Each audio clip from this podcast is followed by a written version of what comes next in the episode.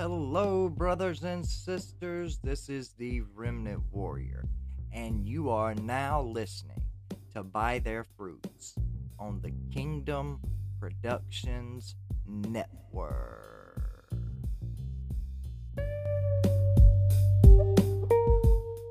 By their fruits you shall know them.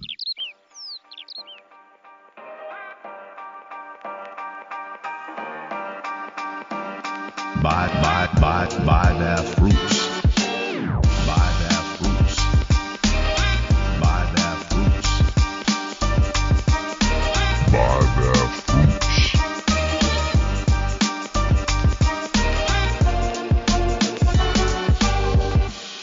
By their fruits you shall know them. Welcome to By Their Fruits. My name's Bryant. I'm here with my co-host Jeremy. Jeremy, how are you today, brother? I am wonderful, man. It's a it's another day. It's a blessing to be alive. We got Gary Wayne on today. How are you doing, Gary? I am doing absolutely terrific and so happy that you have invited me to your podcast and looking forward to the conversation today.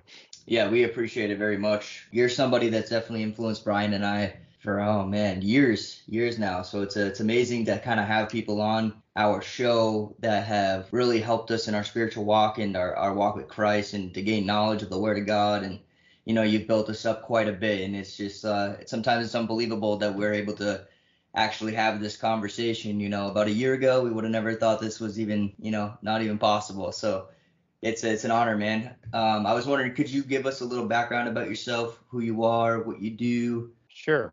Um, I guess I would start by saying I'm what I call a Christian contrarian.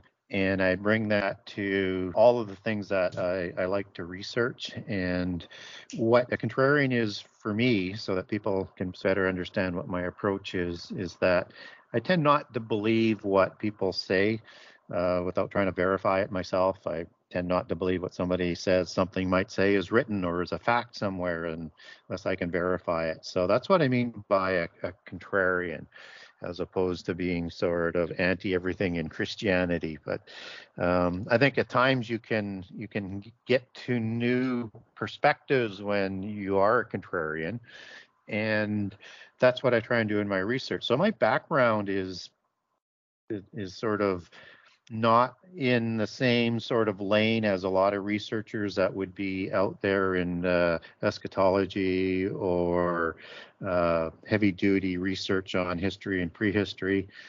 I was, uh, you know, I grew up as a fan on mythology and I grew up a fan on history and I used to read a lot when I was very very young. And I became a prophecy buff as I came back to Jesus and back to uh, God and the Holy Spirit through being challenged to read a book called The Late Great Planet Earth by Hal Lindsey. And so my contrary nature sort of dug in when I was very young because I was in my early 20s and I wanted to know whether or not Hal was actually being accurate or making things up or ad libbing or manipulating and so that started me on my my quest back to to to Jesus because the, the Hal's book literally scared the crap out of me and I needed to have a better understanding and once I got into prophecy then I wanted to know more and so I was you know kind of logging everything I could on prophecy as I would read through it I would write it down put everything into separate files because there's so many different lanes in prophecy.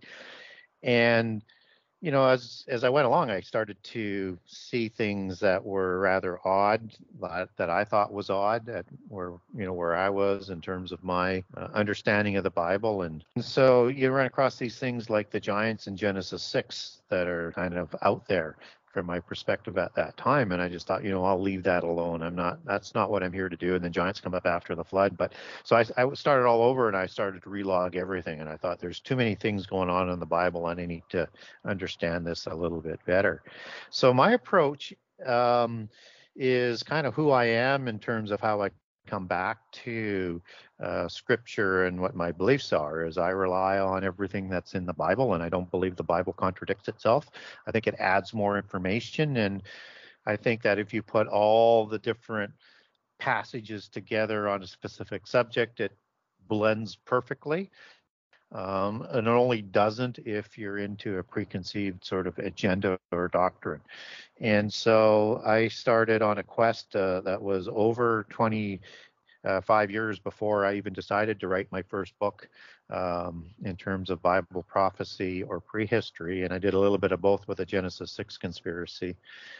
Uh, and so I started writing that book in about 1995, and I was over 15 years in writing of that book. And I wrote the first 10 chapters very, very quickly. But, you know, I, I started to decide I decided I wanted to add in things about mythology that I knew that I had read there that were telling par- parallel stories or the same story, but from a polytheist lens, and what historians had to say, because what's written in the Bible is recorded all around the world. We just need to understand from what sort of lens that they're that they're understanding that from. And so once I did that, it just took me down to secret societies and all sorts of different rabbit holes that, you know, I was down, for years and years trying to learn more about. And so I do not have a, uh, a theology degree or anything like that. So my knowledge comes from just relying on what the Bible says and putting things together. And what I found is is it kind of turns a lot of preconceived notions upside down in so many different ways and, and, and directions. And so I think contrarian, uh, where it ends up, is kind of maybe what I might be, but not from how I go about doing my research. It's the, you know, it's the choice A of verifying everything being sort of saying, well, do we actually have everything right in terms of eschatology and some of the doctrines in the Bible? So that's kind of who I am. And I'm an individual that likes to get information out there and connect dots for people. So I'm not, you know, sort of special or in any sort of way. Uh, I, I didn't have a platform. I'd never written a book. And so all of this was sort of a learning curve on my own. And how do I get my name out there and how do I get known so that people might want to buy my book or people might want to dig a little bit deeper into some of the research that uh, I'm doing? And for me, I'm not about selling books. I'm about getting information out there. So, do I appreciate people who buy books? Absolutely. Um, but I give a lot of documents away for free. Uh, I answer questions. I spend probably three or four hours a day on social media and sending documents out to people. So, if you have a question or if there's a document that I might mention, get a hold of me through my website at www.genesis6conspiracy.com. That's Genesis 6 with the number 6conspiracy.com. And there's a contact the author icon there. Ask me a question, ask for a document by topic, please, because I have a lot of documents. And I will get back to you. It might take two or three weeks because of the amount of email traffic and social media that I do, but I will get back to you.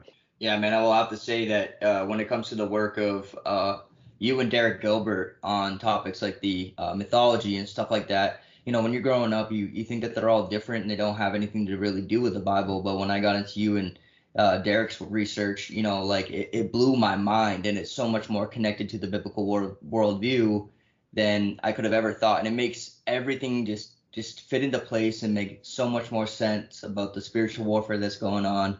You know, you realize, you know, the Titans and the, the Tanu and the Giants and uh, all these different things in the epitaphs of the gods, like you know you got Jupiter and uh, or Saturn and and uh, Kronos, and how in every single culture you got these gods that all seem to be just a different name for the same being that you could probably find in the Bible. You know, like Derek's working on this stuff, uh, kind of connecting uh, Saturn to uh, Shemiyaza from the Book of Enoch. You know, he that's that's what he's kind of doing, and um, your work is very similar when it comes to connecting mythology and the biblical worldview, and it just it's absolutely mind blowing in my opinion. Um, I know that you worked. Yeah.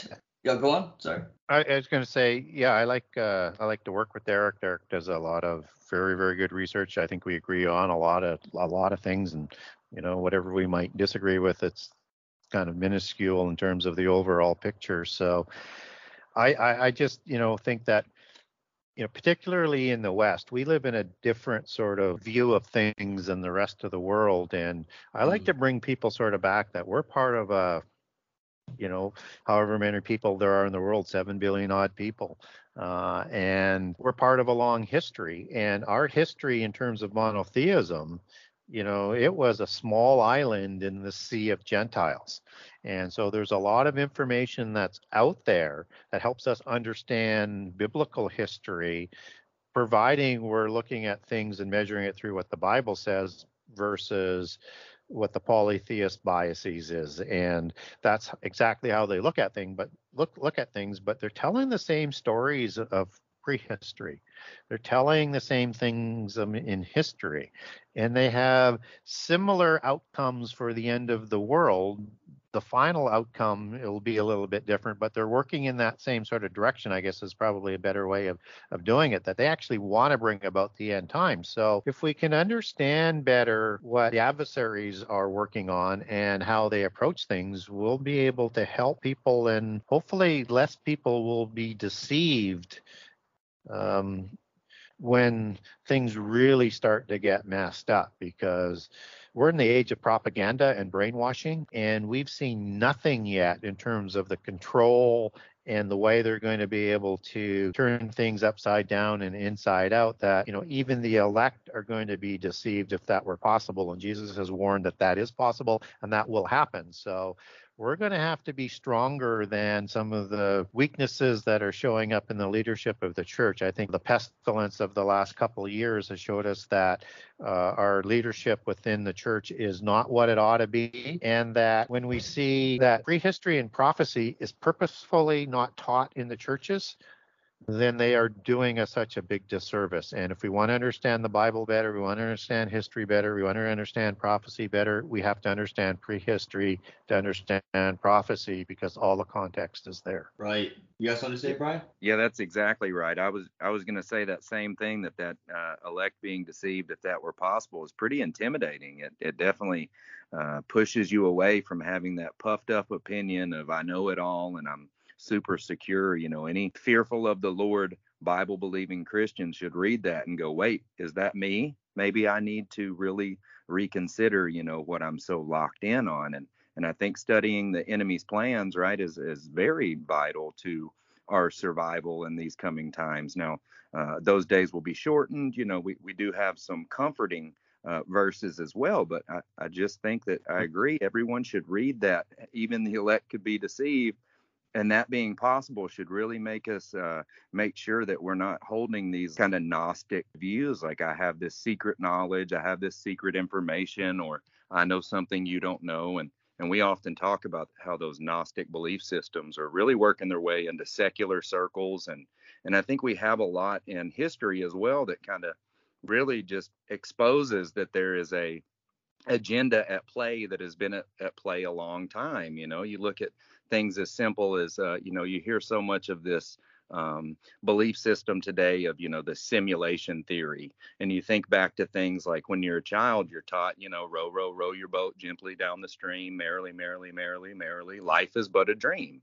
And it's like are we embedding in our children at an early age that life's just a dream nothing you do matters? You know i mean that plays into that kind of simulation theory. And then we look at you know movies like um, ryan reynolds was in this movie recently. I think it's called the free guy and he's like ends up with these glasses and realizes oh this is just a game nothing i do matters even if i die i've got an extra life and we just see these kind of same things just in pop culture and in history and everywhere we look. And I feel like a lot of the research that you've done probably would just expound upon some of my very surface level research into these things. But I am a father of children, so uh, I do see how some of these things are just really strange. We look at the rockabye baby, you know, why is there a cradle and a treetop? Like what what's going on here? You know, what's your thoughts on some of that kind of stuff, Gary? Well, yeah, you said a lot there and uh, I'll start maybe at the beginning and maybe work my way forward on it. So, you know, are Christians ready for a counterfeit Armageddon? You know, are they ready for a counterfeit rapture? Are they ready for a counterfeit um, Messiah that has a counterfeit resurrection? Are they ready for so-called proof that the and it'll be false, of course, that the res- resurrection was false. Um, are they prepared for all of these things um, as we look at how the media and the internet controls all of the speech today? And how they'll drive a message, whether it's true or not, and how easily, from what we saw in the last couple of years, that people will go along with it. And are they actually prepared for this and a whole bunch more? Because we can't imagine everything that they're going to throw at us. It's going to be that sort of level. But in the meantime, they're preparing. They're preparing the generation, the fig tree generation, for accepting these delusions, and it starts very, very young. Um, but it even starts even kind of sort of before that. If we understand that, you know, Gnostics have infiltrated the church, and particularly at the seminary schools where, where ministers are taught, which is why they're taught not to teach prophecy and prehistory then we we start to understand that the churches are preparing people for the deceptions and we need to challenge back with scripture. And we need to understand that the gnostics approach is interpretive and that means an allegorical approach. So just as they have all of these symbolisms and you need to be an adept to understand the true meanings, they look at the Bible the same way.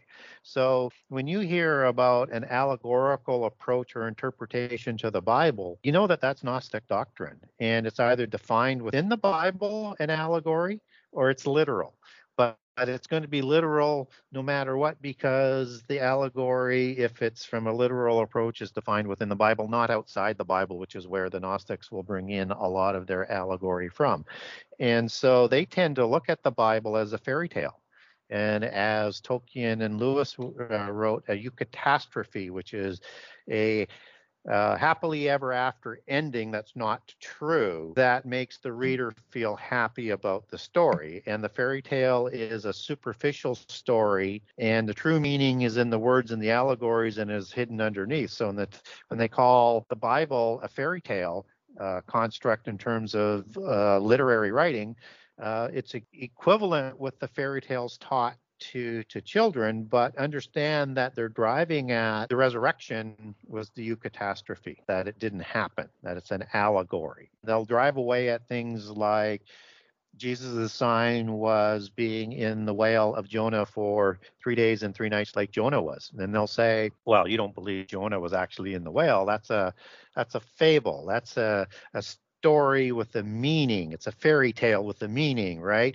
And it's the meaning of it, not the actual literal application. And then they go from there in that allegorical approach to say, well, if the Jonah tale is just an allegory, then so is the resurrection, because that was the sign that he provided for the generation. And that's how they work away at things. So now you move that forward to what the Gnostics are doing within education, within literature, within the movie entertainment entertainment, within the media. Everything is designed to do what the initial beginning of the mystical religions had for their agenda. And it began in the development of the seven sacred sciences, which we know as the seven liberal arts today, that were passed on to Cain from Adam, that Enoch, son of Cain, will develop into the seven disciplines, which becomes the basis for mysticism, and they have to keep this knowledge secret within their secret societies, which will have different branches on it. You'll have the religion that's an initiatory organization,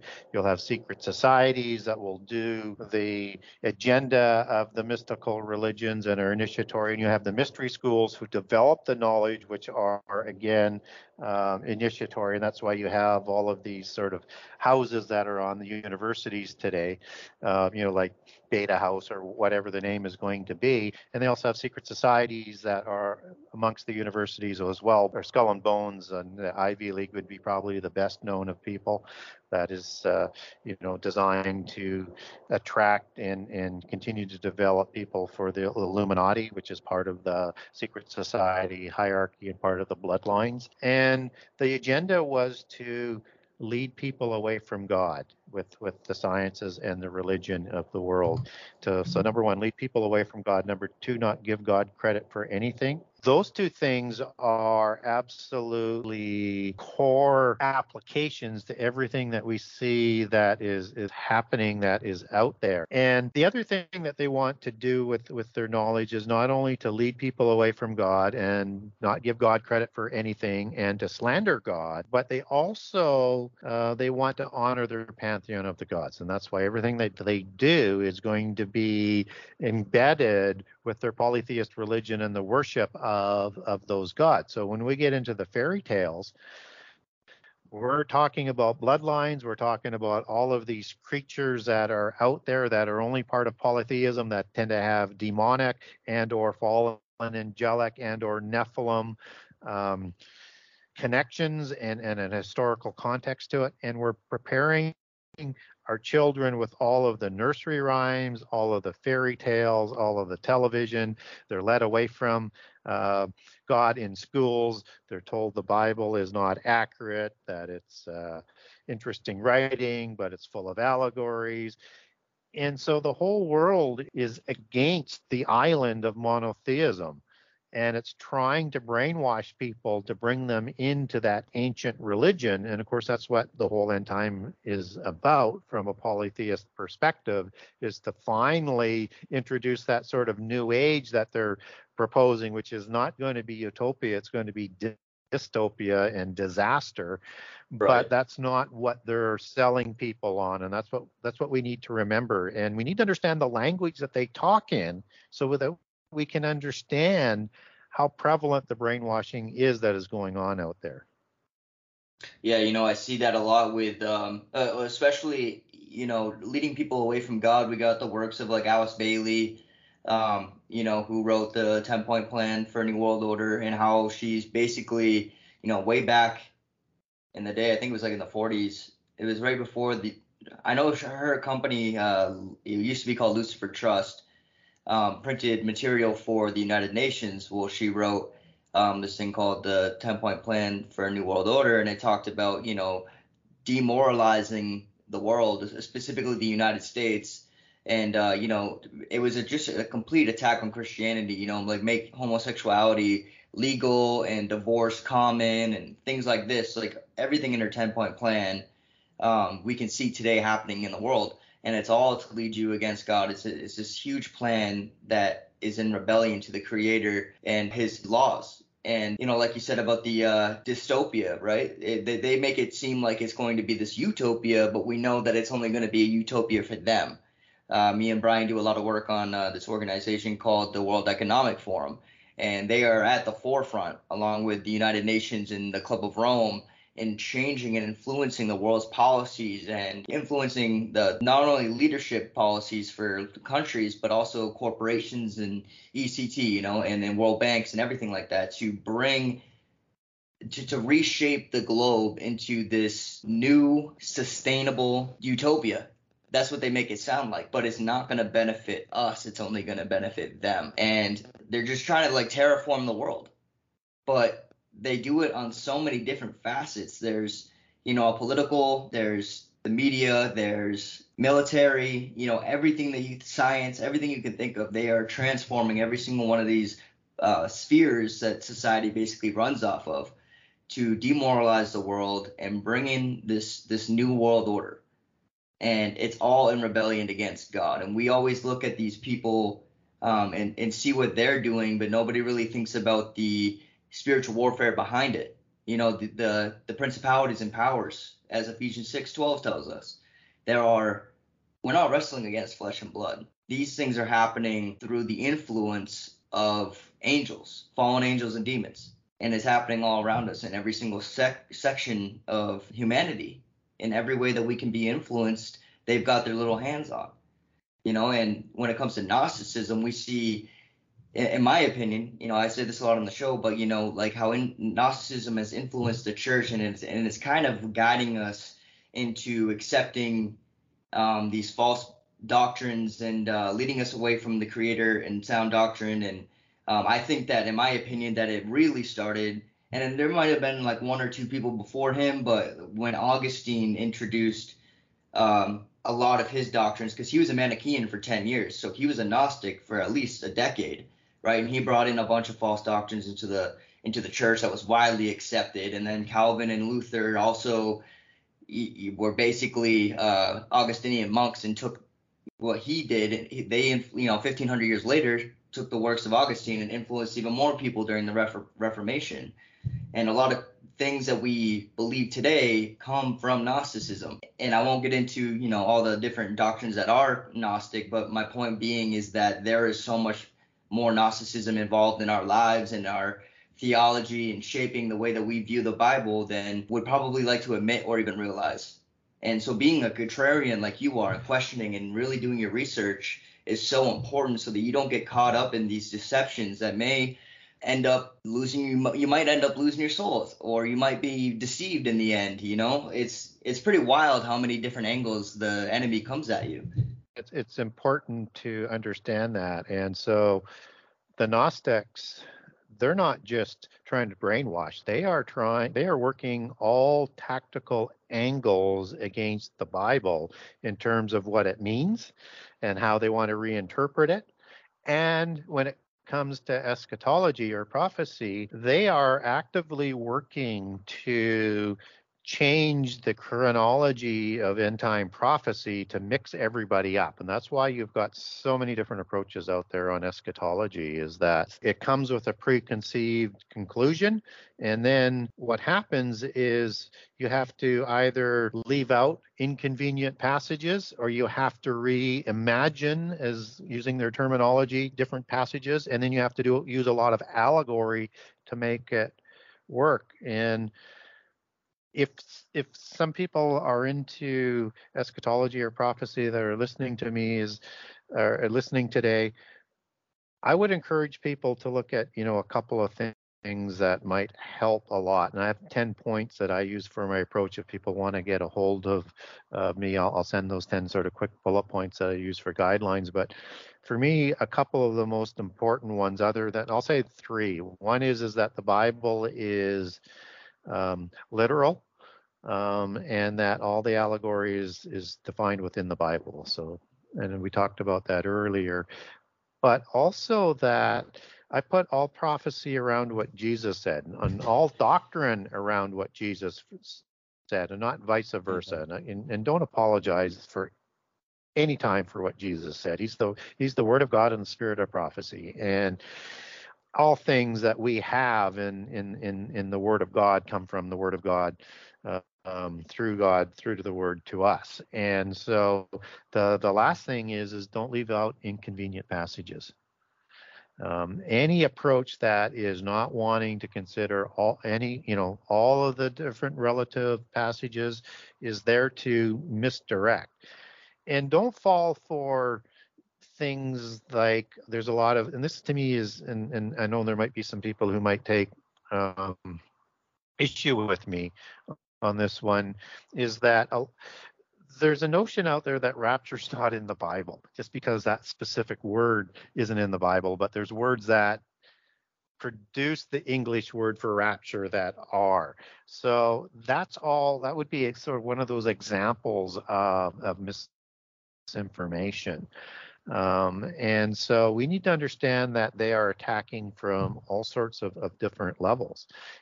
And that you're also correct that we've had this as part of the assault on Christianity, fighting it with the Jerusalem church. And if people are wondering what my distinction is on that, is is the Jerusalem church is the original church uh, that is established around what Jesus taught in Jerusalem with the disciples and the apostles that is then exported throughout the Roman Empire. But the Roman church begins with Constantine, and then you have a homogenization of Mithraism and a little bit of uh, uh, Sol Invictus, which is kind of the two most popular religions of that time. And then you see some Egyptian imagery that sort of come in a, as well.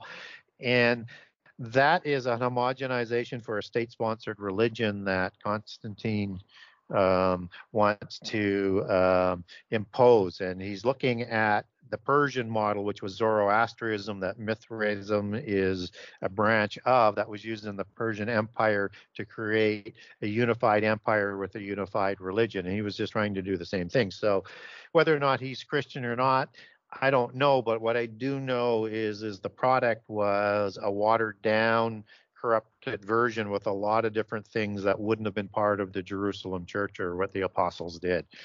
Uh, you can begin with things like Sunday, right, being the you know change. Well, that's the resurrection day as opposed to what Jesus and the disciples celebrated for the Sabbath.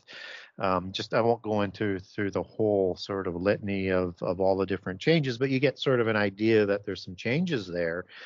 and that we see that continual project uh, progression with the Manichaeans and a lot of the uh, mystical religions kind of going underground for protection and and with the rise of this new state religion and some of the power that Catholicism is going to have and the doctrines that they're going to impose.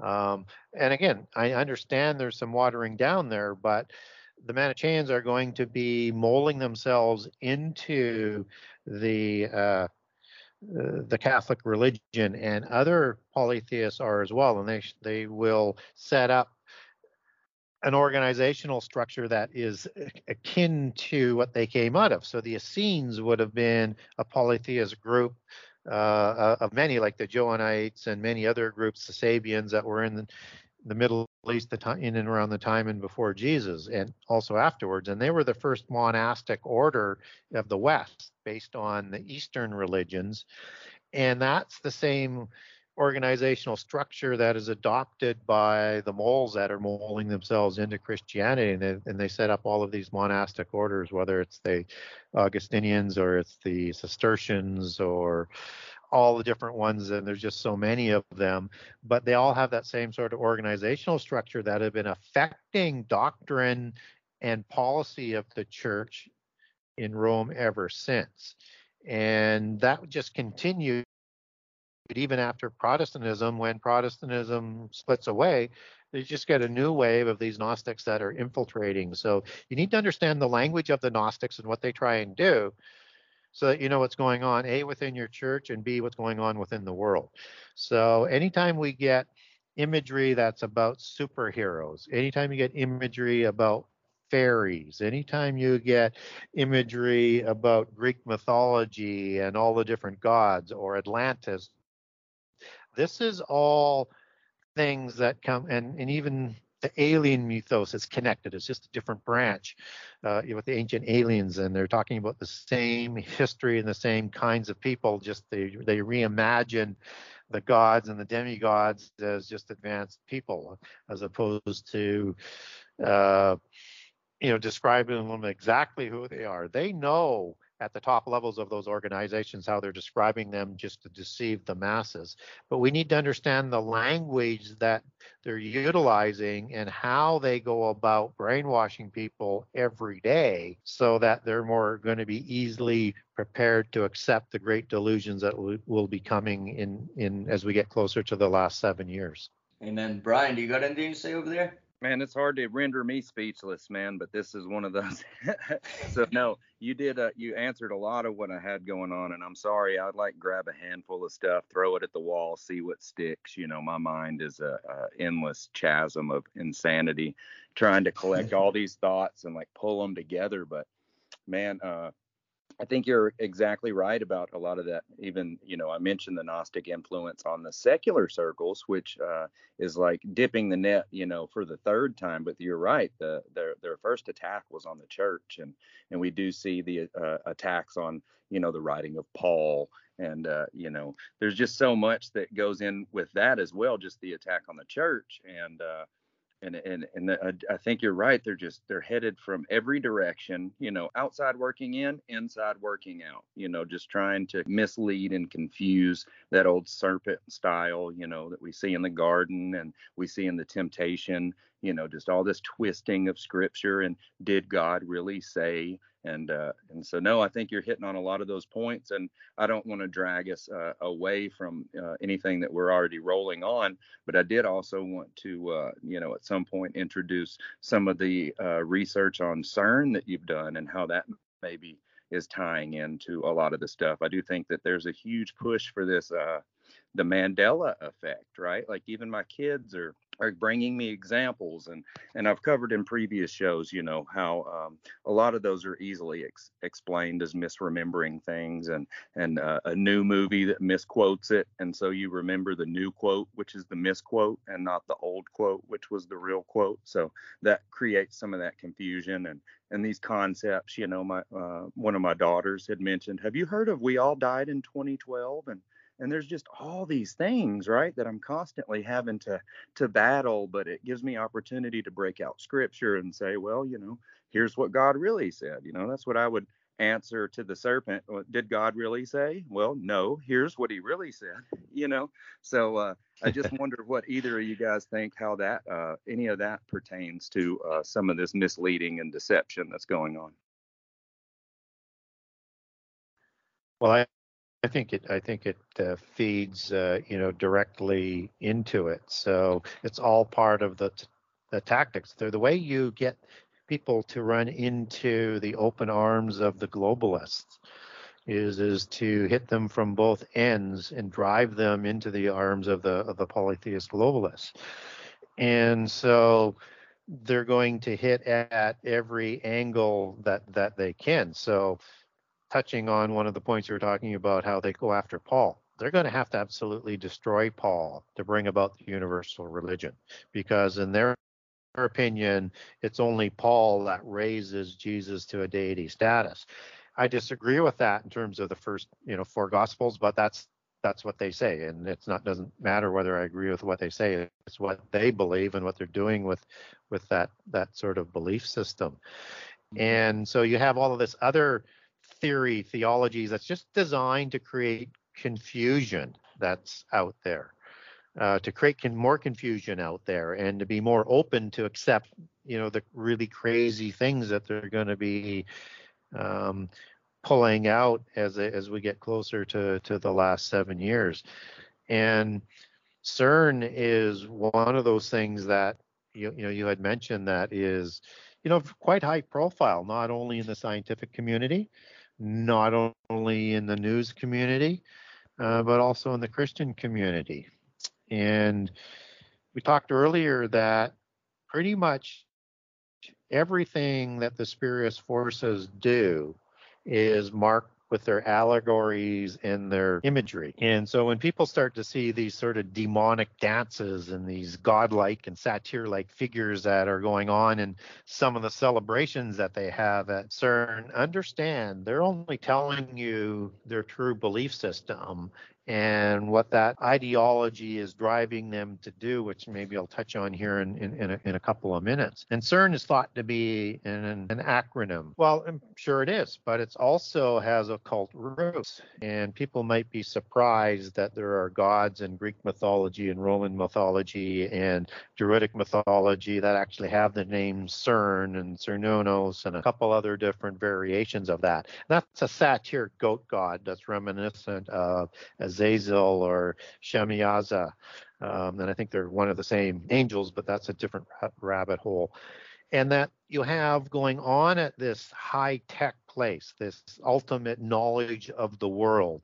You have a coming together of quantum computing and you have AI working together. And it's developed probably a long ways since it's first started to, to work together. But quantum computing works in different dimensions. That's what it's designed to do. And AI allows quantum computing to search in many directions because quantum computing in its at least in its initial development was kind of like a single targeted shot at a time and they want to be able to search in multiple dimensions and multiple locations all the time so what you're seeing is a technology that is searching for something and you have a location for CERN that's also located, you know, above a, a, church that's associated with Apollyon and Apollo and uh, Azazel uh, which again is really no coincidence because they're going to locate all of their highly developed knowledge that comes out of the seven sacred sciences, the antediluvian knowledge that we're just catching up on today with things like quantum computing and AI and all the DNA and gene technologies that they're utilizing out there. But this location not only holds the imagery, uh, but also the technology to do their beckoning. And so it's not to do the superficial fairy tale research that they tell us that it's there for. Um, they're actually looking, I think, for two different things. One is is can they find the location of the abyss? Because the abyss is, is is the prison where as the bible tells us that the fallen angels talked about in 2 peter 2 and 1 peter 3 uh, are locked into. The ones that created the giants before the flood and likely again after the flood, depending on how you want to define how giants show up after the flood. And that it is also the home, as Ezekiel 32 talks about, as the home of the terrible ones, which are the worst of the Nephilim and the worst of the Rephaim.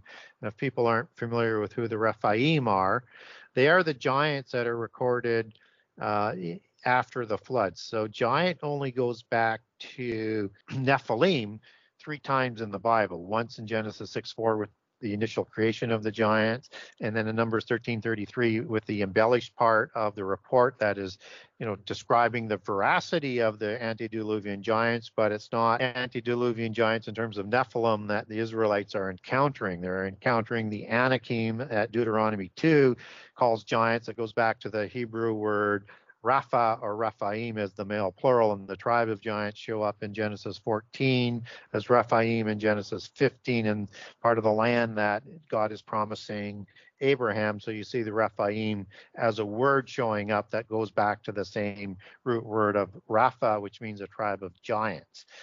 Um, and yes, there's two other words that are related to it. Rapha 7496, which is uh, for a demon spirit and a shay uh, and a ghost, and 7495, which is for uh, medicine, healing. And it's also thought that the giants had a self-healing quality, which is why you had to, had to take their head.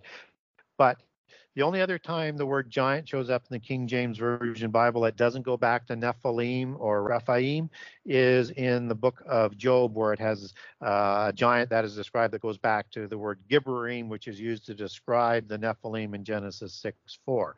So the Rephaim are the ones that show up 25 times as it's used in the Old Testament after the flood. Nephilim tend to be only used in reference in Numbers 1333 to before the flood, and then before the flood in Genesis 6 4. Both were giants. The worst of these were the terrible ones, both the Nephilim and the Rephaim, and these are the ones that produced the beast empires and the nobility elite after the flood, as well as before the flood. And the ones that were slain, that were the terrible ones that's talked about in Isaiah and Ezekiel, they went to the sides of the abyss and these are the ones that are speaking to Pharaoh in Ezekiel 32. So, and I have a great series on Ezekiel 32 on the terrible ones. If people want to get a hold of me uh, through my website, I'll send you those documents. Um, so these, these are who they're searching for. They're searching for their gods. They're searching for their original patriarchs that started their bloodlines and their nobility and the Nephilim world order that we saw before the flood and then recreated again after the uh, flood with with the Rephaim world order that produced the beast kingdoms that are going to bring about the end time. Now, in the end time, oh, um, the worst of the uh, the demons are and the worst of the Nephilim, which are the demon spirits, and the fallen angels were put into the abyss or the bottomless pit, as, as it's also described. Old Testament and New Testament, depending on which translation that you're reading. That's in the earth as it's described, and in the underworld. And it's thought that the abyss is in a different dimension in the underworld. So the abyss is in the underworld, which we would know in Greek as Hades, as it talks about hell, which is a conflated term. Uh, that holds Sheol, which is the underworld in Hebrew, or Hades as it is in Greek, and the abyss or the bottomless pit and the lake of fire. They're all conflated in the English word hell, and they should be sort of distinguished, but they're not in the English translation, which makes things a little bit confusing. But right. understand that the abyss is in the underworld in another another dimension, and with quantum computing and artificial intelligence, I think they're looking for that abyss so that they can bring about the end time before the ordained time is what they're trying to do. And they're trying to let Azazel and all of the uh, and as as he's called in the New Testament, Apollyon and Abaddon and all of the other fallen angels that come out and the demons that come out just before the midpoint of the last seven years in Revelation 9 when that abyss is open. They're trying to bring that about sooner. The other thing that I think that they're looking for is what they call the God particle, which is the allegory. The word that is more typically used in the occult would be the Atma particle. That's A T H A M H T H A, uh, or M A, I'm sorry. Um, sometimes A T M A and little H is left out. So you might see some different spellings on that. That comes out of the uh, Hindu Upanishads and Vedas that is very important to scientists who began quantum computing. Uh, that they said to understand quantum computing, you need to understand the Upanishads and what it has to say about uh, dimensions and quantum mechanics and things like that. And in those writings, they talk about the Atma particle. This is an invisible particle that they're looking for. And it merges with what with particles that could be measured, where the Atma particle it's invisible, they can't measure it, they're trying to find it, where, whereas at the subatomic level they can uh, locate particles through different scientific methods. And it merges with the particle, and this is the source of all knowledge that works through quantum entanglement in their belief system that is instantly transmitted around the universe that they're trying to access to. And they want that knowledge so that they can provide the second portion to godhood in the end time. And, and with them, it's two things: is one is that uh, you have to be immortal, and the other is you have to have unlimited knowledge and access to it. And they want to be able to bring immortality with what they're going to be doing with DNA technology, implants, and this unlimited knowledge with the new beast technology system of implants that will come in down the road. It's still developing. And it's akin to what was offered Eve in the Garden of Eden. Remember, she had immortality already because she had access to the tree of life, as did Adam. And now the serpent is saying, the Nakash is saying to Eve that surely you won't die if you eat it, which was a lie because they, they ended up being ostracized from Eden and no longer had access to the tree of life. And secondly, you would be like God, all knowing, not just the knowledge God had provided. And He would have provided a lot of knowledge to work this incredibly large area that went from the Euphrates to the Nile River and, and beyond um, that had all sorts of animals, herds, cattle, all sorts of crops, all sorts of orchards. And there was just Adam in the beginning and then just Eve after that. So they would have had to have knowledge and technology to have looked after all of that. But now the serpent is offering both the knowledge of good and evil. And it's not that knowledge is evil, it's how it's applied that will make it good or evil. And understanding good or evil is, is sort of the virus that sort of gets let into this knowledge that Adam and Eve have been taught. This is the knowledge that will be passed on to Cain that will develop the mystical languages down down or the mystical religions down the road. And so the offer is is for that God in the physical world, Godhood in terms of immortality that they're going to be offering that Adam and Eve once had, because if you understand their terminology, they want to introduce the new Edom, which is the new age, which is the age of Aquarius that they want to reintroduce, the, the counterfeit millennium. And they also have to un- offer unlimited knowledge, which is where this Atma particle comes in. So this has to be kind of in place for them for the mark of the beast system to come into in, into place and that they wanted to bring that about before the last seven years. And what's also kind of interesting is, is that when I look at what happens after the flood, you have Nimrod who is building Babel Tower that is supposedly going to be able to reach right into the heavens, which is physically impossible. And we understand Babel and as being, you know, confusion of languages.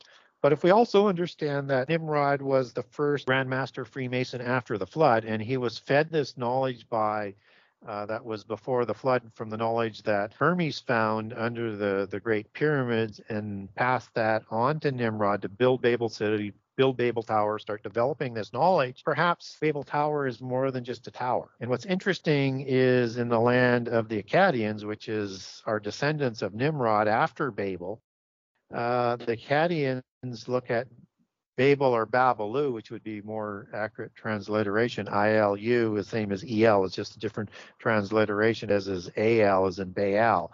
EL means God, so so does IL, ILU. and It can mean an angel, and it can also mean the supreme God, the God Most High. And Bab in Akkadian, that means AL or ILU or EL means God, and Bab means a gateway. And I think what Nimrod was trying to do, now that he had a universal religion, that's mysticism that is developed from the knowledge that Hermes brings, and he has universal sway as an archetype, antichrist type figure, he now wants to bring out through a portal type system, a gateway into the underworld to free the prisoners that are locked into the abyss, the, the, the worst of the demons or the worst of the Nephilim, their demon spirits, and the uh, the fallen angels who committed the crimes against humanity and the crimes against creation um, were that were locked into the abyss. And so that the technology that Nimrod would have had would have had to been at that level if that's the case. And we get a hint of that knowledge, A, with the city that's being built and the tower that's being built, and that God tells us that anything working as one people that they intend to do, they're going to be able to do. So there's a, a massive development of this knowledge and thus the dispersion of the language until the end time when we get the new Babel, the new Babylon that's coming in place to bring about Antichrist. I know that was a long rant, but I, no, that's awesome. I kind of got on a roll, I think. No, that's great. We love it, man. And I was gonna say too is uh one of their and correct me if I'm wrong, but one of the you know seven sacred sciences is alchemy, which you know on the outside seems to be turning objects into gold, but on a spiritual level it seems to be turning man into a god, like uh, apotheosis basically, right? And one of their main goals is to turn man into God, and like you said, to become immortal you know, I think that ties into a lot is that one lie in the Garden of Eden. He promises that we would be as gods. Satan deceives Eve, and that's one of his promises, right? And as you explained, you know, that lie turned us into a mortal, meaning that now that we can die, we do not live forever. I think that's one of the main objectives um, on many different levels, even transhumanism and into the, the occult and through technology in general, is trying to turn man into a god. Is that correct?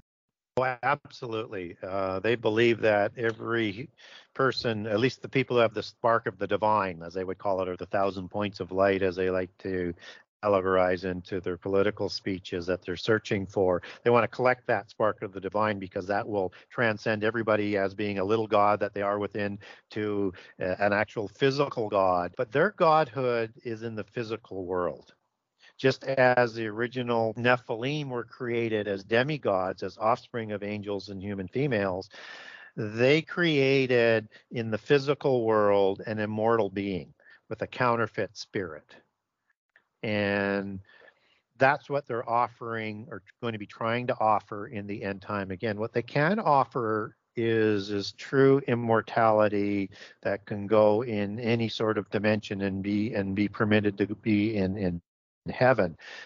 They can only offer some sort of godhood in the physical world. And who knows, that just may be extended life. It may not be forever, but they turn it into this this immortality. We understand it's not the same thing that God is offering. That you're right. going to be able to be going into heaven or anywhere that you want to go in the new body that's in the likeness of Jesus that can go into the spiritual realm into heaven. You know, when the Nephilim died, and the Rephaim died, their physical bodies did, but their demonic spirit did not. And it wasn't permitted to sleep like humans. They're not part of the resurrection. So everything you hear about reincarnation and ghosts, this is all occult stuff about the demonic spirits. It has nothing to do with the humans. All humans sleep and will be resurrected to whatever uh, one that you're going to fit in um, and some to everlasting life, but there will be multiple resurrections. And that the occult polytheist belief as being bloodlines of the Rephaim and the Nephilim is, is that their spirit doesn't sleep and they're not permitted into heaven. So they have to create a godhood within the physical world. And so these demonic spirits are going to have to require a body in the end time, whether it's a clone body or it's transhumanism or some other format. They need a place that's called an oiketerion, uh, which is a dwelling place for the spirit. And the oiketerion is a word that shows up twice in the New Testament in Jude 1 6 when uh, the angels left their habitation. That is the uh, Greek word oiketerion, that means a dwelling place for the spirit. And the other place it shows up is in 2 Corinthians 5 2, when it's talking about the earthly tabernacle and the heavenly tabernacle, and that the house that is in heaven, that's also the word oiketerion. And just as Jesus says that there's many rooms in their house in heaven, that would be a dwelling place for the spirit. And so when they left spirit realm, and their dwelling place or their oiketerion in the heavenly realm, if they want to interact physically in the physical realm, then they need to take a physical body, which is a soul and a body, which the spirit would merge into. And that is why we are, we're told in the New Testament there's a spirit, a soul, and a body and that is also how they would be able to transmit their DNA to reproduce in the physical world with human females. Um, and attributes that would probably belong in many cases to the fallen angels would be passed on to the giants that, that they had produced. And so this is the oiketerion, and these demons need a place of rest they thirst for a place of rest if they're not in the abyss or if they're not already in the underworld and they're roaming the earth, just as Jesus encountered these demons, right? And they need to possess a body because they need an oiketerion. They're going to need that in the end time. And they're using the technologies as we catch up with the days of Noah to create that oiketerion for them to participate in the last seven years. Yeah, that's what uh, I'm gonna give you a minute to uh, speak to Brian. Um, but I just want to say real quick is I think that AI has a big part of, or this whole AI movement at, at least is creating this big push to create an artificial body for, in my opinion, it's going to be used for demons to dwell in because, like you said, they need a body and they possess humans, they can possess animals. But if you create an AI, this this synthetic human being, um, if you want to go that far with it, it's it's the perfect, and I mean uh, absolutely the most. It's so perfect for a vessel that these demons could use to inhabit because they're able to do what they would do without the burden of, burden of possessing a human being. You know, they they'd be able to use it like as if they were using a human being, but they wouldn't have that struggle for the soul there. They would have a perfect vessel to use that's just speculation, but that that's kind of like what I see. For sure, and I mean, look at Revelation nine six, right, and how we think that that would probably fit in. That men would seek death and not be able to find it; it would flee from them. You know, and we've talked in the past, Jeremy. I was listening to a researcher who had mentioned, you know, what if AI had been here the whole time? What if everything, all the CERN, and it's just an act to try to, uh, you know, develop this thing that really uh, they can't explain it. It's always been here. It's definitely nefarious, but how would you explain that to someone in a good way? Well, you tell them we're trying to build and perfect this AI, and oh, look, now it's become sentient. And what really, if all along we've been trading, you know, for knowledge uh, and technology, and what we've been building is the body that they needed all along. Yeah, and you know that the whole AI movement and transhumanism, uh, specifically like also D-Wave and stuff like that, it has a huge connection to the occult. How many times have you heard, um, you know, even just the word demons or uh, or entities being brought up in that type of research? You know, it's always mentioned in some About way. Metatron. Yeah, yeah. You know what? I was just watching the other day. Uh, it was uh, yesterday, the day before. Uh, Marvel. Um, I think it was the Avengers: Age of Ultron, and I was like, holy smokes! You know, the Internet of Things, building this AI that essentially becomes the Antichrist. And I was like, that is so plausible. It's not even funny. you know what I mean? And then they insert that third eye into this red guy and he kind of lifts up and starts levitating off the ground. I mean it was really occultic that uh, picture of vision you know becoming the the sentient version of that ai and kind of an embodiment. And yeah there was huge ritual kind of yeah and then of course saving the world right? And we get all that in marvel i'm sure uh, gary can expound upon a lot of that stuff as well. Just how they, uh, I've heard him speak on Superman and, and the occult origins, and it's all right there in front of your face. They don't hide mm-hmm. it at all, do well, yeah, and I just also wanted to touch on that point where the demons don't want to be wrestling a human host, right? Uh, that's right. why possession is such a a violent sort of affair because there's this war going on. So they they're either going to need some sort of thing that can house them in technology as an oiketerion, a transhumanism or something where it's a combination of human and other parts, or it's got to be a complete shell of a body that's just got the you know the soul and and uh, the body that they can go in and not have that sort of war that that's going on.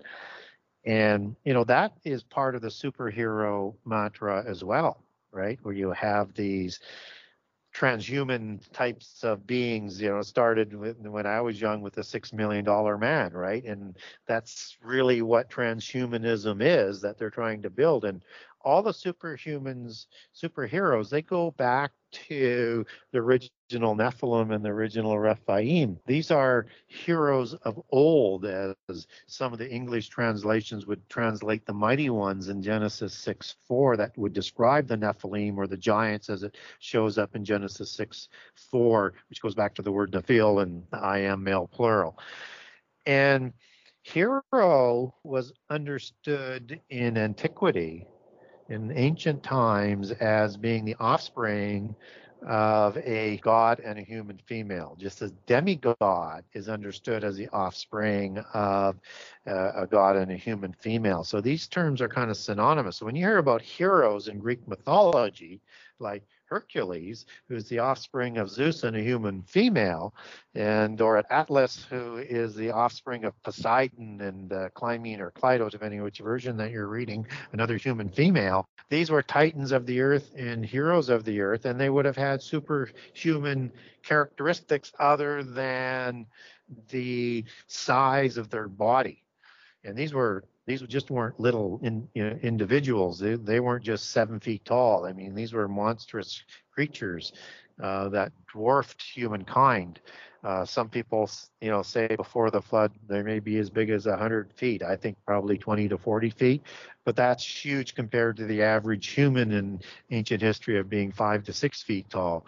And even Og is uh, King Og is on a bed that would make him that's nine cubits long on a royal cubit that would be over 16 feet. So he's somewhere between 12 to 15 feet tall. His bed is twice the width, and the ideology there is is that they are two to one on the height to width ratio, as the bed is very close to that because it's four cubits wide. So it's either going to be um, six feet wide or seven feet wide, depending on whether or not you're using a common cubit of 18 inches or 21 inches for a royal cubit. And this is King Og, so I'm using the longer length. And so he would have been somewhere between five to six feet wide. And so when you see the word stout that's used in the Old Testament, and particularly in, in the book of Isaiah, where these individuals are strong and like uh, as they're called with the terrible ones in, in the book of Isaiah, you're going to take that back to the word Azaz, which is rooted in Azazel, which is one of the patriarchs of of the uh, of the fallen angels that created Nephilim before the flood and that means stout, not as in chubby, but as in strong. And so these beings were huge, but they would have also, with that DNA transfer, that the angels taking a physical body would have transferred other superhuman powers onto. And that's what you see reflected in the superheroes. Uh, whether or not they could fly or what the extent of it is, we don't know. And they would have taken on traits that would have looked like their procreators. So a lot of the Watchers were seraphim, and you tend to get um, serpent looking villains in a lot of the superheroes. You get bird like ones, which is thought to be cherubim, one of the faces being an eagle. So they Anunnaki. So when you see cherubim, you're seeing them shown in a few different forms, like the Sphinx, uh, with one face, or the cherubs that uh, you know comes from the word cherub, or vice versa, which will have one of the faces of the cherub, but they also have this eagle face that they're shown in in, in Sumerian glyphs, and so you get Batman, you get Robin, you get all of these bird superheroes. Uh, with the uh, Quiché Maya, they have the Xibalba, uh, which were owl-like looking bird demigods, so giants. And there was the house of Camazotz, which is the house of the bat, and the bat uh, Nephilim that were there, or the Bat Rephaim, as if, if they were post-diluvian in, in the Quiché Maya uh, account in the Popol Vuh. And you get lion men in in the Bible, the lion men of Moab and the lion-like men of Gad and Arioch, which is the king of one of the giants in uh, Genesis 14 and the War of Giants, which means lion-like. These are warrior beings that are created in the likeness of the gods that created them. So you've got gods like Nergal that show up in the Bible, which have a lion face and are associated with the Avim, for example. Uh, you have Nibhaz, which is the barking god, and you get dogmen and dog probably Nephilim that would come from maybe gods like Anubis or Nibhaz as as we get the barking god in, in the Bible. And so you get all these different kinds of superheroes that were in the past that the superheroes of the future are here to do. And you get good Nephilim and bad Nephilim, just as Hercules fought the evil giants, the evil uh, heroes. Uh, and so you have that duality in polytheism, just as you see that showing up in the superheroes. But the classic one for me is one of the first superheroes, which is Superman and he's a superhero, of course. And he comes from the house of El. You've got uh, him and his father's name is Jor-El and Jor-El. And so this is the house of El, and he's an immortal Superman who can fly. This is the house of the gods, the house of the fallen angels that produces him, and he's a Messiah-like individual that's here to save the world. And one sort of takes from that analogy, you might look for a Rephaim and or a Nephilim or both pedigree in Antichrist because all of their literature and all of their imagery would suggest that there's a pedigree to the Antichrist that's going to go back to the Rephaim and back to the Nephilim and back to the fallen angels. Wow. Yeah. You know, it's pretty cra- it's crazy how, how how it all ties in though. Nothing that we research uh, when it comes to you know culture or uh, or why things are the way they are, none of it makes sense without a biblical worldview it all does truly go back to the Word of God. And uh, you know, speaking about that, you know, we always talk about the world banks and uh, the elite quite a bit. And I know you've done a lot of research on the bloodlines. Um, I don't know how much time do you have left, Gary? Just just curious.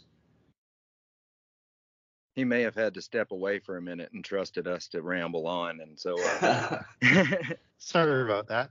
Uh, I was having a drink of water. I would no did sneak away. Yeah, I, I can go for another. I can go for another 30 minutes. Okay. Um.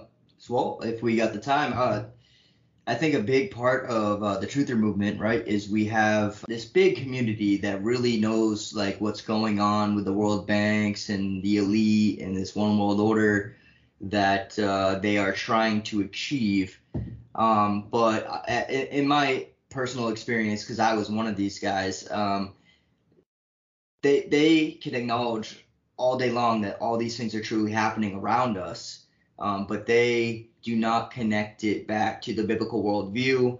And um, you know what I'm trying to get at is you've done a lot of uh, research on on bloodlines, and I didn't know if you had any time to explain maybe about some of the bloodlines that the world elite or, or banking families have that tie back into the, the Nephilim bloodlines? Yeah, it's a it's a terrific question. And so, you know, when we look at the globalist uh, organizational structures, and particularly when it applies to the banking world and and money and things like that, um, this is has a, a has a tie into the bloodlines in in a, in a number of different ways. So I don't care whether you're talking about IMF or the World Bank or all these different sort of organizations, but it's there, and there's a hierarchy to the secret society. So the organization that I'm going to talk about is is the uh, Committee of 300. So below the Committee of 300 is um, the Rosicrucians, which are 50% purebloods.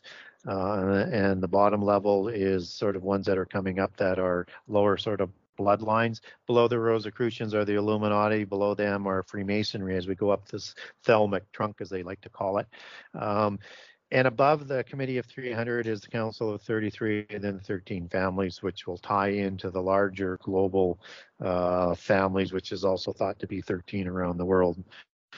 Now, the Committee of 300 are 300 bloodline families, just as the 33 families above are bloodlines, and then the, the, the 13 European families at the top. So the Committee of 300 is kind of an allegory that sort of goes back to Mount Olympus and 300 Olympians and has a number of mythological meanings that sort of ties back to that. But this is um, a very high up organization that controls the Club of Rome, which was mentioned earlier, that has divided the world up into 10 groups of nations. We may not end up with that same sort of roadmap, but that's what they're trying to drive and, and world government with those 10 groups of nations. Uh, 10 individual groups, so a trading bloc, a sphere of influence, um, and empire. So when you see those 10 kings of the 10 toes, uh, look for 10 groups of uh, nations coming together that will form that those 10 kings, which will have one representative that are subservient to the universal religion until the midpoint of the last seven years when they hand over their power to Antichrist to destroy Babylon and he sets up the eighth end time empire. And so these 300 families uh, are bloodline families of the noble elite in the West that take their genealogies back to the Rephaim and the Nephilim and, and the fallen angels. And whether or not it's Davos or the IMF or the Club of Rome or any any of the global reset organizations, they all are being directed by, uh, and the Bilderbergers as well, are all being directed by the Committee of 300. And so when we look at banking, for for example, um, and most people might be familiar with with the they were the Bauer family before they opened the London Bank in about somewhere between 18, 1810 and 1812, and they changed their name to the Rothschilds of the Red Shield, which is another allegory uh, for for their belief system and their bloodline. And they were made powerful by the Royal Masons, which are the royal bloodlines, as opposed to Freemasonry. The Royal Masons are the ancient Masons and the bloodlines that come down through history. And they were the ones who formed the Knights Templar, who were the central portion of secret societies and bloodline organizations before their fall.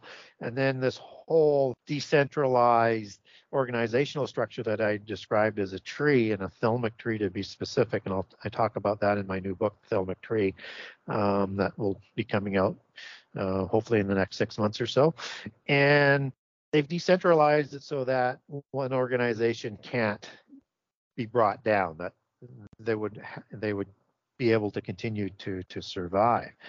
And so this is a very high level organization that is controlling all of the economics of the world, setting up the reserve banks ar- around the world, all trying to bring in this global reset that's going to require the US to be brought down to be an average nation. nation.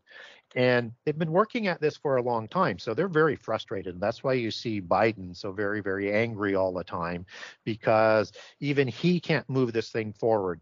Not that he, he's competent enough to do it, but he's not able to move it forward and he shows his anger there in terms of not being able to get things done on, on a regular basis and they're trying to bring about the end time before the ordained time but until the restrainer is removed they can push all they want but it's not going to happen until the ordained time.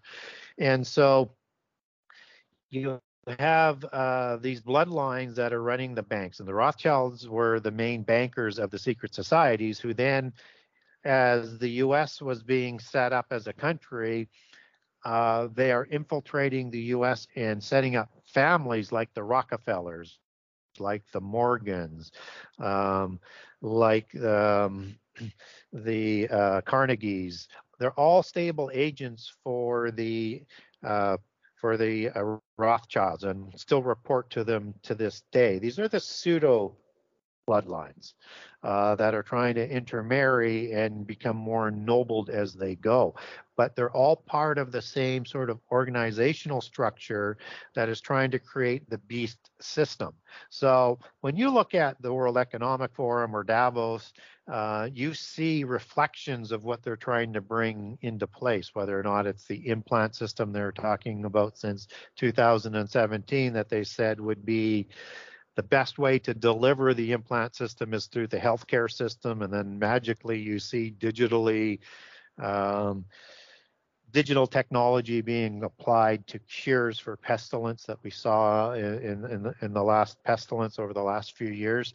This is all going to be part of that beast system that they're trying to assemble. This is all part of Babylon, the universal religion that's going to be coming together that rides those 10 kings that are reporting to Babylon, and she is going to set up this beast system. So Babylon is not only a universal religion, it's also a city, it's also a geopolitical organization, and it's also a beast system and a economic society, just as she grows rich uh, off of all the trade in the world. It will actually set up the beast system to be put in place for Antichrist to take over. And all of these technologies that we're talking about earlier, whether it's AI, quantum computing, put in uh, cryptocurrency, all of the technologies that are out there are converging into this implant system that the Council of 300 is is uh, sponsoring for the development of the of the world government that they want to bring upon. So that's sort of a quick sort of overview of how bloodlines interconnect with what we see going on with the globalists and the economic uh, aspect of globalism that's going on today. Yeah, see, that's that's one of the most important things to realize uh, for for those within the quote unquote you know truther movement because they always tend to realize that yeah the banking system and the banking elite they're they're all trying to you know, bring the world into this globalist uh, one world government, and uh, you know, but they always leave out the fact that it all ties back to the Bible. And I think that those who are searching for the truth, like I was one day, um, that none of this makes any sense without a biblical worldview, and that you know, knowing that Jesus Christ is our Lord and Savior, and that His Word is true, and that everything in there um, gives us the framework of what's happening today, and you know, even in the past, uh, it, all ties back to the fact that his word is true and that Jesus Christ is our only savior. And even as much as Davos wants to claim they're going to save the world uh, through the World Economic Forum, uh, it's just not going to happen. And this whole global reset that they, they're trying to do, um, it's going to last for a short period. And God's going to come back and he's going to destroy it all. And he's going to set up the true great reset eventually with a new heavens and a new earth. And he will rule and it will be this utopia that that they're trying to achieve, but will ultimately fail and probably will will not not look like anything compared to uh, this new millennial kingdom that will happen. Um, but in your research, you're a big prophecy buff, and I know that you're working on this new book that's all about prophecy. And I just like to get your opinion on uh, where we're at on the timeline and where you think that we're headed yeah, it's a it's a really good question. So I do not think we're in the last seven years yet. I do believe that we're in the fig tree generation that Jesus talks about as one of his three overarching signs, which are the beginning of sorrows, which are the birth pangs, which you need to really understand, ripple through all of uh, the end time prophecy.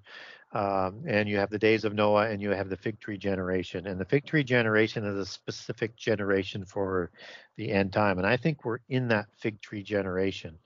And just as Jesus killed the fig tree before entering into the temple, um, and before just before giving uh, the the oration of the signs of the end times, he is basically using that as an allegory because Judah, the southern kingdom, is the fig tree in prophecy, and that tree was no longer bearing fruit.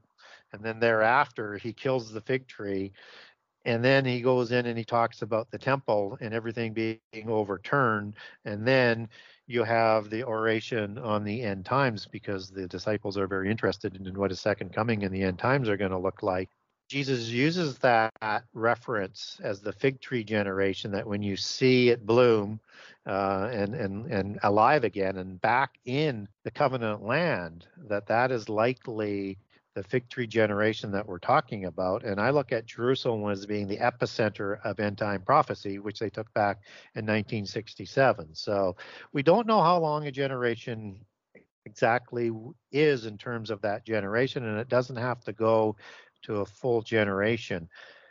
I think 1967 and the t- taking of Jerusalem would be the setting, if we are indeed in the fig tree generation, would be the start of it because it's in the covenant land, it's in in in Judah's possession right now. And we get three time frames for a generation in the Bible. In the book of Exodus, you get 40 years. In the book of the Psalms, you get 70. And in Genesis 6 3, you get 120 years. Um, that life is limited to after the creation of the immortal giants in Genesis 6 1 through 4. So Genesis 6 320 years. So I think 70 to 120 years is more likely, but it doesn't have to go the full distance on that. So I think we're in the beginning of sorrows. I think uh, the sorrows are the birth pangs uh, of the travail before the end time is completed. And, and they get stronger with intensity as, as we go through. And we're starting to see pestilence. We're starting to see wars and rumors of war and the forming of maybe those 10 groups of nations with what's going on with Russia and what's going on in Germany today, what's going on with India, what's going on with China. We also have, uh, you know, the North American group. Anyways, you see these things, these, these, you can see these groups of nations starting to to to form, and so the other. So in the birth pangs, you have wars and rumors of war, earthquakes, pestilence, and famine. And they're all, I think, contrived. In other words, caused by all of the beings within the physical uh, universe. Um, and is going to be driving towards the end time with these catastrophes, and that that's going to continue and get more often and more severe. We haven't seen all of these working in companion with each others, but I think that we will um, in time because they're all related. And I think that that's where we're at. Things could happen quickly as catastrophes sort of heat up, but we're not at the opening of the seals yet. Uh, and things are going to get worse even before we reach the opening of the seals, which I think happens very close to the time of the of the last seven years and maybe just a touch before. And that tribulation will continue to increase um, with with the birth pangs as well, just as Revelation 2, 9, and 10 uh, talk about a tribulation of 10 days, just as there's one week of years, which is a day uh, of a week. Eh, there's seven days in a week, so seven years, as Daniel 9:27 talks about the last seven years or the time of the end, which is the Hebrew word ketz, meaning end time, that are reserved for all prophecy and vis- vision to be fulfilled, and for the Holy One Jesus to be anointed at the end of those seven years. You have 10 days of tribulation, which I think is describing the rise of Babylon, and then you have the tribulation of the saints in the first three and a half years and the tribulation of the world in the last three and a half years and that we're just starting to maybe look over the horizon to see the rise of Babylon, the rise of the 10 kings. And I think it's going to take the universal religion to bring about the 10 kings and I think it's going to bring take the universal religion to bring about the sacrifice to go on a wing of the temple an extremity of the temple, an overspreading of the temple, depending on which English translation that you're reading for, for that prophecy, because I don't think Islam is going to permit Judah to uh, do their daily sacrifices on a wing, no matter what happens, unless there's a universal religion and there's the catastrophe and the false prophets to bring about that universal religion. So I think we're just starting to see that sort of coming together right now, and that things seem to be picking up in steam. And so I would be looking to see more things on the universal religion and the false prophets level and on the wars and the rumors of war. And uh, as, as we start to, to move on in, in, in short order, if we are indeed in the fig tree generation. Amen to that. I agree, brother. Honestly, it seems like it's almost speeding up a bit. They have so many plans, and I know it's all on God's time, but they have so many uh, agendas they would like to achieve by 2030 and uh, it seems like they're picking up pretty quickly here. Well, they are, and you know what a lot of people don't understand is is you have that sort of east-west, and you have the uh, those five kings on each side, and we see you know China and Germany, Germany starting to rise. I think they're going to go with their energy requirements to the east and split off from the EC. Just my speculation. And you see India, who's basically buying all their oil, and they're they're going to go with that whole sort of group. They have their own currency that they want to introduce. They're forcing people to buy in their own currencies right now, but they have yeah. a currency they want to replace the US currency with. They have their own World Bank. They have their own credit card system.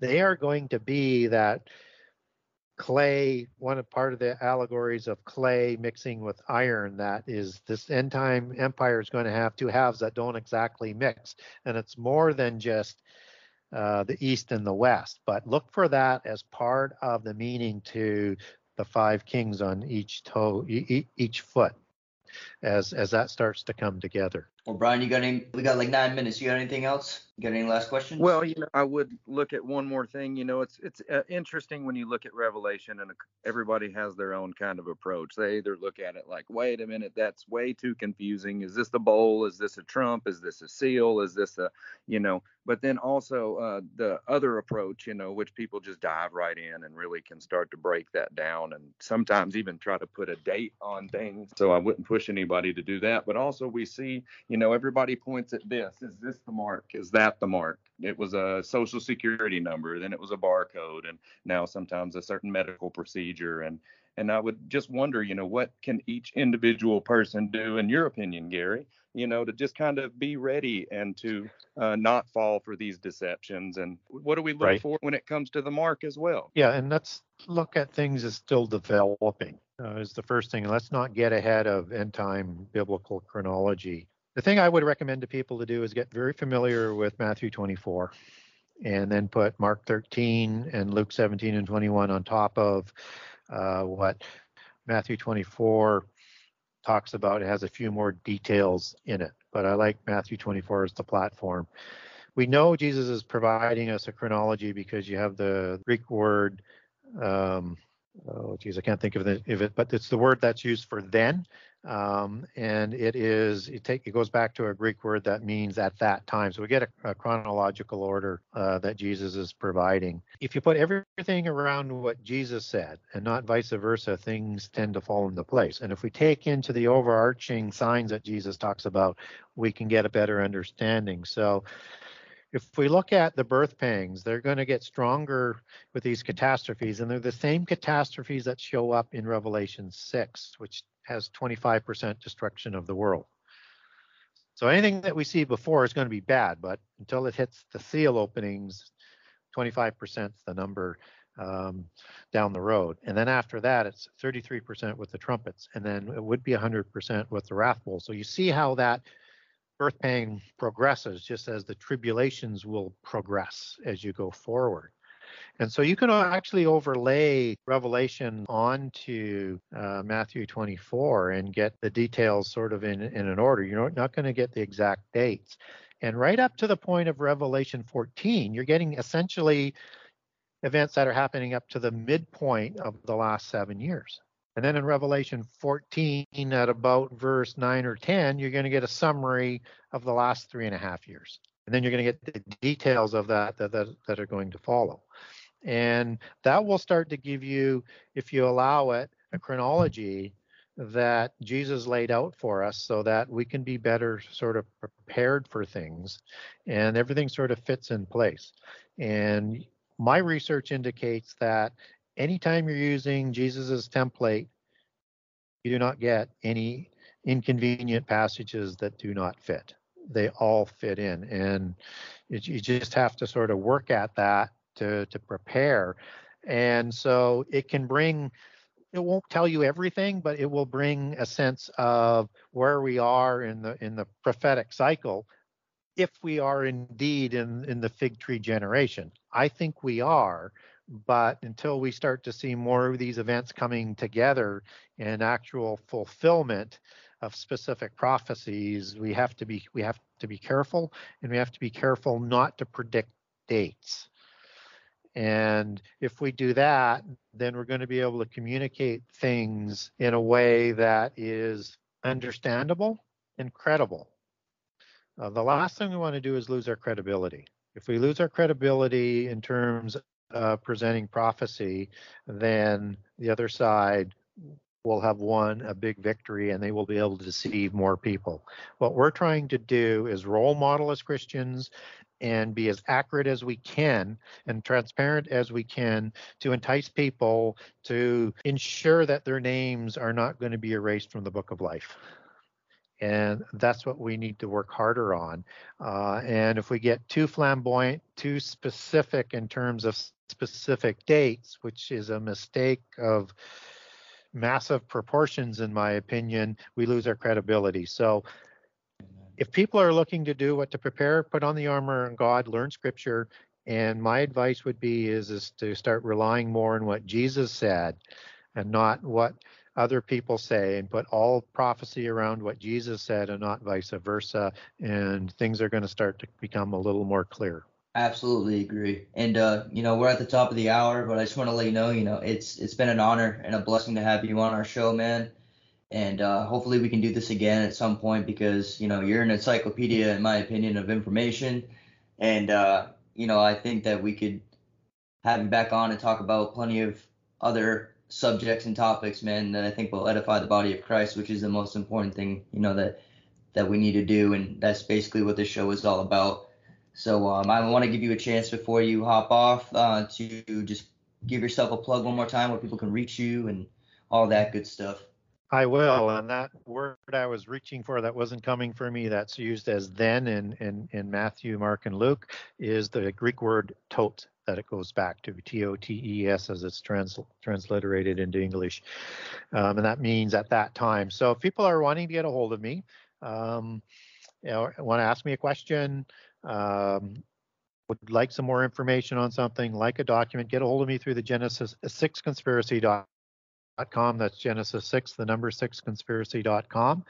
And on the website, there's a contact the author. Um, if you want to get a hold of me. And if you uh, want to have a little closer look at the book that I've written, I have a generous excerpt of all 98 chapters on the website. And if you wanted to buy a copy of the book because you like what I what I had said today, or you like what you read in in the excerpts from the table of contents, um, then you can buy a book directly from me on by hitting the buy now item and you can get a signed copy from me. Or you can link over on that same page to uh, the digital version for Kindle, or you can link over to barnesandnoble.com or to amazon.com or amazon.ca. And if you're living uh, overseas, I have an overseas page as well where you can buy that copy directly from me if it's not available with Amazon in your part of the world. So um, you can still buy it from me through the website. It's also available on most online uh, websites, the book. And if you want to support your local bookstore, it's uh, distributed for my publisher through a company called Bookmasters out of Pennsylvania. So if you wanted to support your local bookstore and order it through your local bookstore, they could order it from Bookmasters and you can get it that way as well. Uh, people can get a hold of me on Messenger, uh, on Facebook. That's the only social media that I'm working is Facebook and Messenger. Uh, so you can get a hold of me there as well. Or you can post a question on my timeline or um, I also have a group called Gary Wayne and the Genesis 6 uh, Conspiracy. I haven't spent as much time in there in the last year as I would like, but I'm spending more time in there again as I get closer to finishing the, the second book. So lots of ways to get a hold of me. And uh, do be patient. It may take me a little bit of time to get back to you. Yeah. Go on, Brian. I know you haven't said too, too much. So do you want to give no. a closing statement or anything? Gary, I just wanted to thank you as well. Man, we touched on a lot of stuff, and I think a lot of it's going to be edifying. So I can't thank you enough. And yeah, that uh, invitation to come back is always open. Uh, so uh, look out for another email from us again, I'm sure in the near future, brother. Well, invite me back anytime. All right. Thank you, brother. Much love and God bless, and we'll see you next time.